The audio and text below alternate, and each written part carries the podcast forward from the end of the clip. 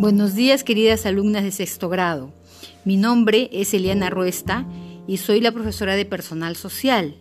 Este año las voy a acompañar con cinco horas semanales. Este año vamos a hacer muchas actividades divertidas en las cuales puedan aprender. Vamos a hacer lecturas, observaciones, análisis, interpretaciones, vamos a preparar material, etcétera, etcétera.